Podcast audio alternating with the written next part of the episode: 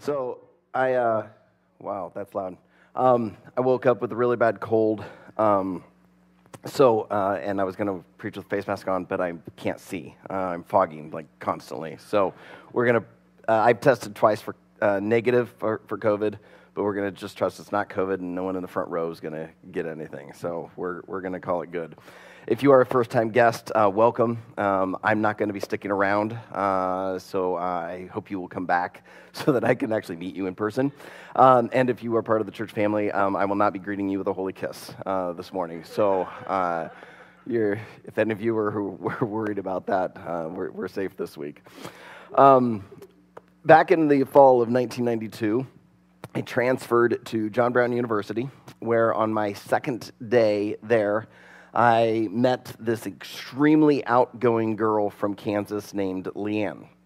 Uh, for those of you who don't know, Leanne is now my wife. Um, but at the moment, it was not exactly love at first sight. Uh, I don't think she was really all that attracted to a short nerd.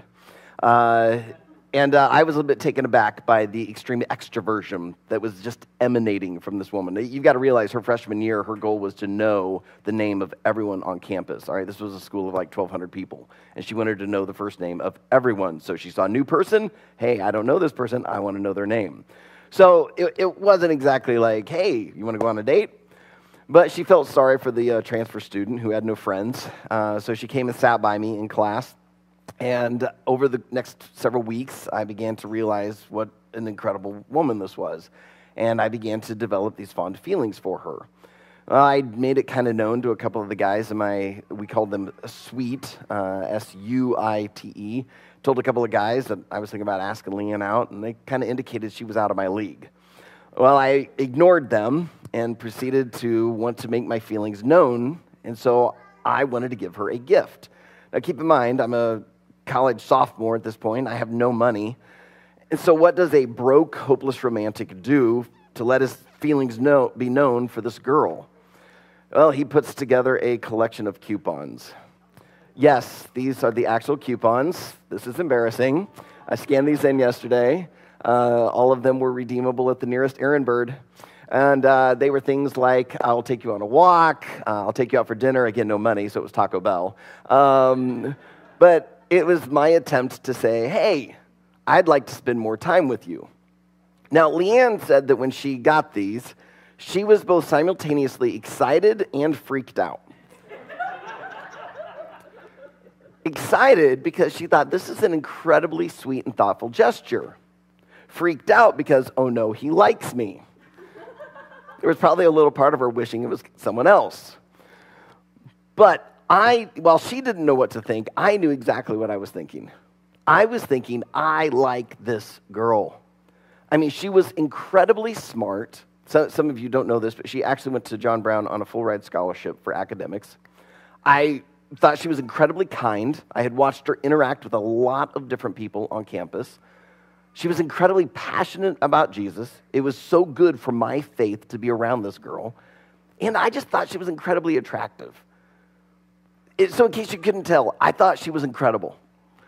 And so, because she was incredible, I wanted to give my time, my attention, my energy, even whatever little bit of money I had to her, as evidenced by an embarrassing coupon booklet. Now, if you've ever been head over heels for someone, you know what I was feeling back in December of 1992 you found someone that you were willing to give all of your time and attention and money and such. But even if you've never been in love like that, or in infatuation, maybe I should say, you probably understand a little bit of what I was feeling. Maybe you've been crazy for a certain sports team. Maybe there was a like a new video game or a genre of movie or a new book that you just you you know as soon as you heard it you're like take my money. Like you want this. Uh, maybe there's a hobby. Like that's all you can do when you're at work or when you're at school. You're thinking constantly about the time you're going to give, how you're going to invest more in it, because you want to give everything to it. Today, we're going to be challenged to consider what are you willing to give to God? Now, I've heard a number of sermons on this idea. And I will be honest, the number of times I've heard a similar sermon as this this idea of giving everything to God, I usually feel a lot of guilt. But I do not think that God brought you here today or, or had you log on so that you could just receive a whole heaping pile of guilt. Because guilt is a horrible motivator. Like, I could maybe try to guilt you into giving more to God, but it's going to last short term. Instead, I want God to do long term change in your life. I want it to be where you're giving embarrassing coupon booklets willingly and happily because you're so amazed at this incredible God. But my hope is that you will leave here today in that exact spot, that you will be inspired to want to give everything to God because what I hope you see is that He's already given everything for you. So, as we get ready to return to the book of Mark, let's pray. So, Heavenly Father, I pray. Um, well, first, I just want to say thank you. Thank you for this day. Thank you for the text we're going to read. And thank you for Jesus. Thank you that you have allowed us to come together today. And I pray that you would do what you need to. So, God, I pray you help my voice to remain strong, that uh, I would not be distracted by, by the way my body feels. I pray that no one would catch the cold that I have. But, God, more importantly, I do pray that they would catch the passion that I have this desire that, that you have put in me to help people find you and follow you. Lord, all of us here, in some way, uh, I feel a, a disconnect with you. Even those of us who've been walking closely with you and, and you're the most precious thing to us, we know that there are moments when, when we are not giving everything to you. But God, I pray that today we would not walk out of here feeling guilt. We wouldn't walk out of here thinking we need to just try harder that instead we'd walk out just absolutely inspired by who you are. Because, God, you are incredible. You not only created us out of nothing, you then put your spirit in mankind. And even though we sinned, damaging that image of you within us, you have come to restore us. So, God, I pray that that would motivate us, that would call us to want to give everything and not just some time, not just some energy, not just some of our attention, but to give you our very life. So, God, do now what you need to do in our hearts so that you can begin to also then do through us what you desire. It's in Jesus' name we pray. Amen. All right, if you brought a Bible, I invite you to open it up to Mark chapter 14. Uh, if you are a first time guest, we have been in the book of Mark for two years. I went this last week and looked. We started it on March 8th of 2020. So, yes, two years in this book. Now, before you start freaking out thinking we study like two verses at a time, uh, we, we take breaks. So, like here recently, we just did a, a four week series on the Bible. Before that, we did 21 days of prayer. Uh, before that, it was Christmas. So we did an Advent series. So, we've not been in Mark since mid November. When we finished with Mark in mid November, we finished up chapter 13, which means we're ready to move to chapter 14 today chapter 14 is where Mark really begins to make a significant shift in his narrative. From today to the till Easter, we will be looking at the events of Holy Week every single week. Now, we will have one week break in there. In two weeks, Patrick Ray is coming to preach. Uh, he's going to give us an update about the church planting they're doing in North Minneapolis of Northside Neighborhood Church. So I really encourage you, be here on March 20th. And if you can't be here, do everything you can to connect online because uh, I think it's going to be really encouraging and, and we need to hear what God's doing up in North. But otherwise, other than Patrick coming, we're going to finish up the book of Mark at Easter. All right? Now, I know this is a little odd to say we're starting in chapter 14, but we're actually going to skip verses 1 and 2 today. Uh, we're going to come back to them in three weeks. So if you would, join me at verse 3, and we're going to read verses 3 through 9. So Mark 14, 3 through 9. And while he, Jesus, was at Bethany in the house of Simon the leper, as he was reclining at table, a woman came with an alabaster flask of ointment of pure nard, very costly.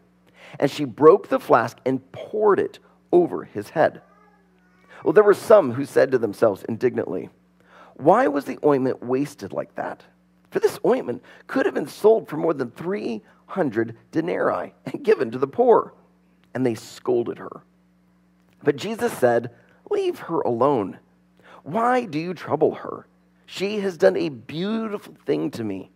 For you always have the poor with you, and whenever you want, you can do good for them, but you will not always have me. She has done what she could. She has anointed my body beforehand for burial. And truly, I say to you, wherever the gospel is proclaimed in the whole world, what she has done will be told in memory of her. Now, if, if you're new to this story, yes, what you just heard actually happened. A woman is at a dinner party where Jesus and his disciples are, she breaks open some sort of perfume bottle and pours it over his head. All right, that, let's just acknowledge it. That's bizarre. Right? Imagine you're hosting a dinner party, one of your guests does that. You, you would not be sitting there thinking, oh, what a beautiful act she's done for that person. You'd be thinking, she had a little too much to drink? Right? You, you're wondering, is she like a reseller of essential oils? You know, maybe she's a hairstylist trying something out new. Like, what is going on? Why would someone do this?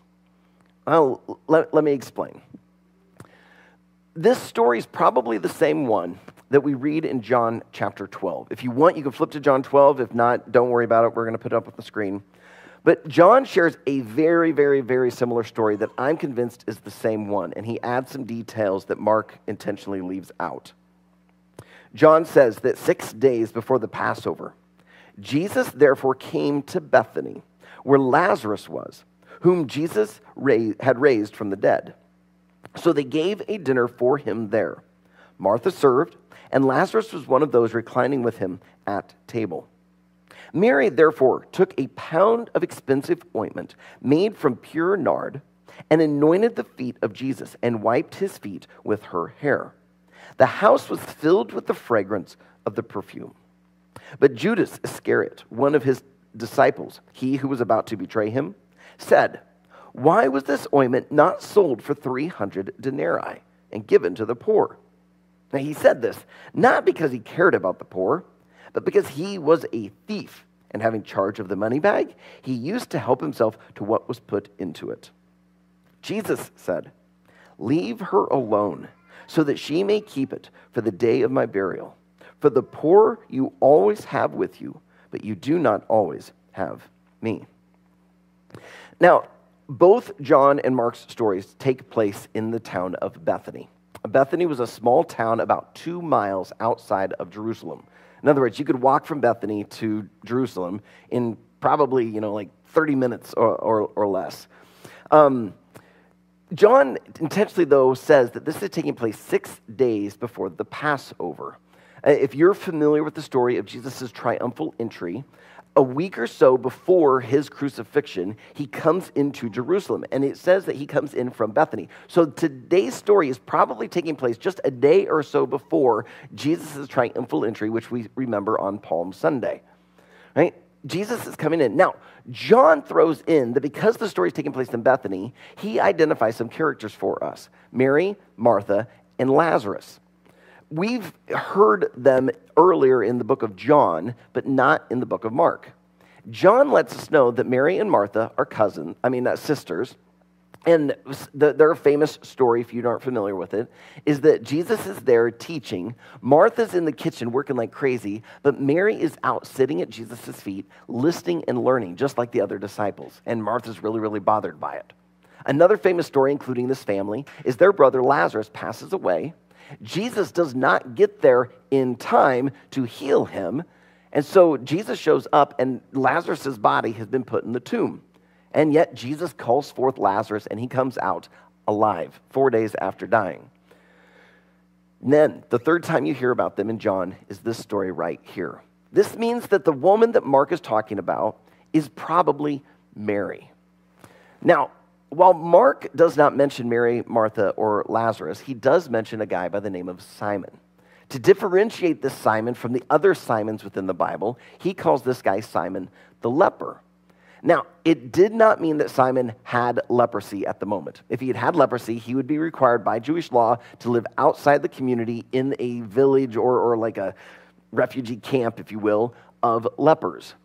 So we don't know who this Simon the leper is, though. This is the only place in Scripture, here in Mark and in Matthew, is the only place we meet him. some one commentary I, I heard postulated that this is the guy that Jesus healed in Mark chapter 1. Another commentary thought that this was actually Mary, Martha, and Lazarus' father, which would explain why Martha is there serving. Uh, I mean, yeah, Martha's serving, Lazarus is hanging out, Mary's, you know, doing the whole ointment thing. But honestly, we don't know who this Simon was. But what is consistent between both stories is that there's this pouring of this ointment. Mark calls it pure nard. Nard comes from a plant called the spikenard. It grows in northern India as well as Nepal and China. It's out of like the honeysuckle family. And one plant produces this uh, like amber colored ointment, but it doesn't produce a ton. So it takes quite a few plants in order to create an entire jar worth of the perfume. Now, the stuff was considered valuable. It was used as a perfume, it was used as medicine, it was also used in some religious ceremonies. And when you figure out that the stuff came from northern India, the shipping costs alone would cause this thing to elevate. Like we think we have it bad. Imagine what it was like back then. So this stuff is incredibly expensive. That is why you see there in Mark, in verses 4 and 5, someone complains about it. Now, John tells us that it's Judas Iscariot. We're going to actually study Judas uh, a little more in three weeks. But someone, including Judas, complains about it, saying this stuff could have been sold for 300 denarii. Now, a denarius was one day's wages, usually was represented in, in one coin. That coin would be given to a common laborer to pay for their full day of work. Then they could go and use that coin to buy the bread and the food that they needed to live for another day. Well, when you hear 300 denarii, maybe you do what I do. You just kind of think $300. All right, I would never spend $300 for perfume. All right? And yet, that does not really capture how expensive this stuff is. If you think about uh, the ancient Jews, they worked uh, six days a week, not just five like us. They worked six days a week. So they got one day off a week. And then let's just say they missed a few days here and there because of maybe the, the flu, maybe they got a cold, maybe they're helping their spouse or something. So they worked roughly 300 days a year. So this is, in other words, a year's salary. Let's put it in our rates. Uh, right now, a, a, common laborer, let's just say construction. Right now, I, I, asked Tim Corcoran, who works for Stege Construction, I said, what would you guys be, you know, pay to hire someone who has no experience? What would be the hourly rate? And he texts me back and says, are you looking for a job? Like, is there something I should know? then he lets me know that they would hire someone for about 15 to $20 an hour. So let's just go with $15 an hour for a common laborer. Let's just pretend they work an eight hour day. Let's pretend that those eight hours don't get uh, taxed. All right, there's no such thing as taxes in our little uh, imaginary scenario. So they make $120 per day. They work $300 in a year. That means they make $36,000. Now, some of you, you're thinking, $36,000? That, that's pretty good. Others of you are thinking, holy smokes, like, you can't live on $36,000. Like, what's, what's that going to get you? Like, you know, maybe a two bedroom apartment and a 2003 Buick? Like, it would take you like 50 years just to pay off your student loans. Like, $36,000 is not that much. But what if you happen to, to go up into the attic and find some antique, or your grandma gives something to you? You inherit this antique. You're wondering, I wonder what this thing's worth. So you go to the Antiques Roadshow some expert sits down and says, Wow, what a find. I would estimate that this thing is worth $36,000. Now, suddenly, $36,000 sounds pretty sweet, doesn't it? Like, what could you do with an extra $36,000? Maybe pay off some debt, eliminate all your debt, maybe upgrade your vehicle, like maybe, you know, put it in the retirement account, maybe help, you know, your kid with college. Like, what could you do with an extra 36000 Many of you know that we're attempting to buy this building. We're going to need to raise $50,000. If we had 36,000 suddenly just plunked into our lap, I mean, we're now two thirds of the way there. This is a lot of money. So you can see why someone might complain that this woman wasted this ointment, this perfume, all on Jesus. But did she waste it? You, you got to realize it was coming in an alabaster flask. Alabaster is a stone that's kind of soft, and it was used to oftentimes make vessels. They were often used for liquids because stone, in not being porous, wouldn't soak it in, so it could preserve it quite well. But also, when it was something this highly fragrant, it kept the scent inside. However, they didn't just cork it like a wine bottle. They didn't have on screw top lids like a two liter of pop. Like they sealed it completely. So the only way to get it out was to crack it open. Once you cracked it open, that's it. You're going to have to use it. But Mary did not take it and go around and share it with everyone. Instead, it says that she poured it upon Jesus. She used all of it. Now, actually, I think I talk about that here a little later. Let me just double check. No, right here. Um, John mentions that Mary pours it on Jesus' feet. Mark says that she poured it on Jesus' head. Biblical skeptics will tell you there's a contradiction. In reality, though, it's probably both. But they included only one part because it played into the narrative that they wanted their readers to understand. John highlights that Mary is at Jesus' feet because the three times we meet Mary in his book, she's always at Christ's feet. The first time you meet Mary, she's at his feet learning like one of the disciples. Women did not learn, and yet Jesus allows her there. She's learning. So at the feet is the place of learning. Also, when Lazarus dies, Jesus shows up. Mary finds out. She comes running to him and immediately falls to his feet. So, this is a place of humbleness. This is a place of desperation. And then she anoints his feet and takes her hair and wipes it, dries it, spreads it. Because this is a place of submission. John wanted us to see this sort of humility in Mary because this is the kind of humility that we should have before God. But Mark highlights that she's at Jesus' head for a couple of different reasons. In Jewish culture, it was common when someone showed up to your house, if you were a somewhat wealthy family, middle class or so, you would greet your guests with a dab of oil. Now, you would not use expensive nard like this, you'd use cheaper olive oil, but it would give off a pleasant scent, but also it was an indication of blessing. The owner could just keep the oil for themselves and they could use it for cooking. Uh, they, they thought there were medicinal purposes behind it. And, and so they could just keep it for themselves, but instead they gave it. In other words, to say, I'm so blessed by your presence, I would rather give some of this oil to you than to keep it to myself. And here's Mary, not just dabbing Jesus on the head, she's pouring out upon his head. It's oftentimes at this point in the sermon where a pastor will then say, and so if Mary's willing to crack open this expensive perfume and pour it all upon Jesus, what are you willing to give? Now, we're going to ask that question here in just a little bit, but I think this is the wrong place to ask the question in the sermon. See, this is why I would often hear a sermon like this and I'd leave feeling guilty. Because I'd feel like, oh no, I haven't been giving enough. I haven't given a whole alabaster flask full of $36,000 perfume to God. I really got to step up my game. Otherwise, God's not going to be happy with me. And so I think if we ask the question here and try to answer it now, that's when you're going to have guilt. That's when you're going to feel like you don't measure up. That's when you're going to feel like God's not very happy with you. But as I said earlier, I don't think God brought you in to feel guilty. I actually think God is absolutely thrilled with you. So, what we need to do is we need to set this question aside for a time. We're going to ask it later because there's something else we need to consider from this story. When Mary is pouring out this ointment upon Jesus, she is doing three things for him. Do you remember when I introduced chapter 14? I said that in, this is the point in Mark's narrative where he shifts to the events of what we typically call Holy Week.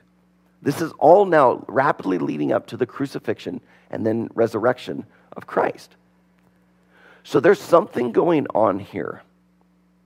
Well, the first, I think, is that she is unknowingly preparing Jesus' body for burial. We see this in um, verses 6 through uh, 8. Jesus said, Leave her alone. Why do you trouble her? She has done a beautiful thing to me. For you always have the poor with you, and whenever you want, you can go do good for them. But you will not always have me. She has done what she could. She's anointed my body beforehand for burial. Jesus knows he is about to die.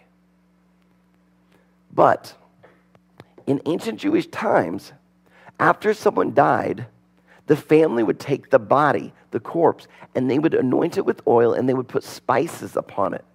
It was seen as a loving act. It was not embalming like the Egyptians did. But the idea was you do this before you put it into this tomb because the body is going to decay and the stench is going to be awful. This was their way to offset that stench. Well, if you were familiar with the crucifixion story, Jesus' body is taken down and put in the tomb, but there's no spices, no oils put upon it. That is why, on what Christians call Easter Sunday, you see a group of women heading to the tomb, hoping someone will be around to roll it away so that they can go in and prepare the body. They're going to put some spices, some oils on it, because it couldn't have happened on that Friday. And as you know, they show up and there's no body to be anointed. It's almost like God knows exactly what's going to happen. And so he decides, you know what? We're still going to prepare the body. We're just going to have it happen a week early, and it's going to be Mary who's going to do it. She doesn't realize this is what she's doing. But as she's anointing his feet, as she's pouring this on his head, Jesus knows exactly what's happening. She's unknowingly preparing him for burial. But I also think there are two other things happening here. Throughout the book of Mark, Mark has been talking about the kingdom of God, and he's been wanting us to see Jesus as king. Well, whenever a king assumed their throne, they would often be anointed with oil. And so I think the second thing she's doing is she is unknowingly anointing Jesus as king. Now, she just thinks he's the Jewish Messiah. She thinks he's incredible. I don't think she fully understands that he's like not just the king of, you know, the kingdom of God. Like he's the king of kings, the king of the universe. But God moves her to do this. And I think that's why Mark highlights her anointing the head, not the feet, because he is the king. But I also think there's another thing going on here. And that is she's unknowingly presenting the gospel. I think she's pointing to the gospel. The gospel story is that Jesus Christ, the only sinless person to have ever lived, came to this earth to die for us, the sinners. Our sin deserved death, but Jesus went and took the penalty for us. Well, as you look at what Mary did, she takes this incredibly expensive alabaster, alabaster jar, this flask, breaks it open, and pours out all of its expensive contents. And that is exactly what Jesus did through the cross. Jesus, the most precious one to have ever lived and who still lives, came to allow himself to be broken and all of him poured out for us. His blood, his energy, his life, so that we could be redeemed brought back into the fold, brought back into a relationship with the one and true God. I think she doesn't know what she's doing, but she's unknowingly saying, This is exactly what Jesus is going to do in a week.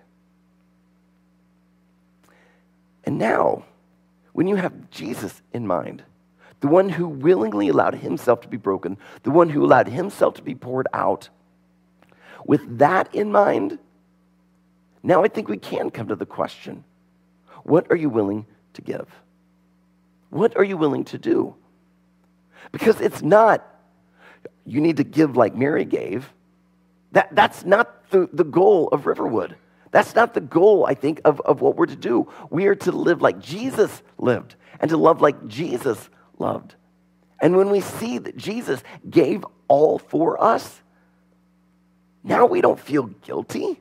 Now we don't feel manipulated. Now we don't feel like we're doing this out of duty. We want to give because we see how incredible He is. Suddenly we want to give Him our time. We want to give Him our affections. We want to give Him our money. We want to give Him everything because He gave everything for us. So as we go into our time of communion, that's the question I want resonating around in your head. What are you willing to give? Because if Jesus was willing to give it all for you, is there something you've been holding back? Is there something that you've been holding your fists on? But God is saying, I want you to give it.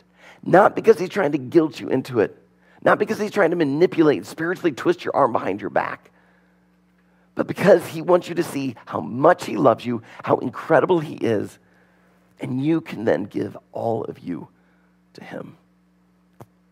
So, Heavenly Father, as we go to these communion elements, as we look upon the one who went to the cross for us, I pray you would speak to us now.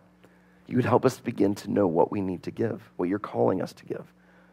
God, for the person who's not given their life to you, the person who has not become a follower of Jesus yet, I pray that right now you would lead them through your Holy Spirit to give themselves. For those, though, who have already made that sort of a confession of faith, who's, who have confessed their sins, who have given themselves to you, I pray you would just continue to open up their hearts and minds to see where they still yet need to give. Not, though, out of guilt, not out of pressure, but out of joy, out of abundance, out of trust, out of love. So, God, I pray that in these next holy moments, you'd speak. You'd speak to us as we sing. You'd speak to us as we pray. You'd speak to us as we consume this, this wafer and this juice. That you would use these moments to help us not be more like Mary, but instead to be more like Jesus. So that you can then do in us what you need to do, so you can do through us what you want to do. So, God, we now offer you ourselves. And it's in Jesus' precious names we pray. Amen. May we do this now in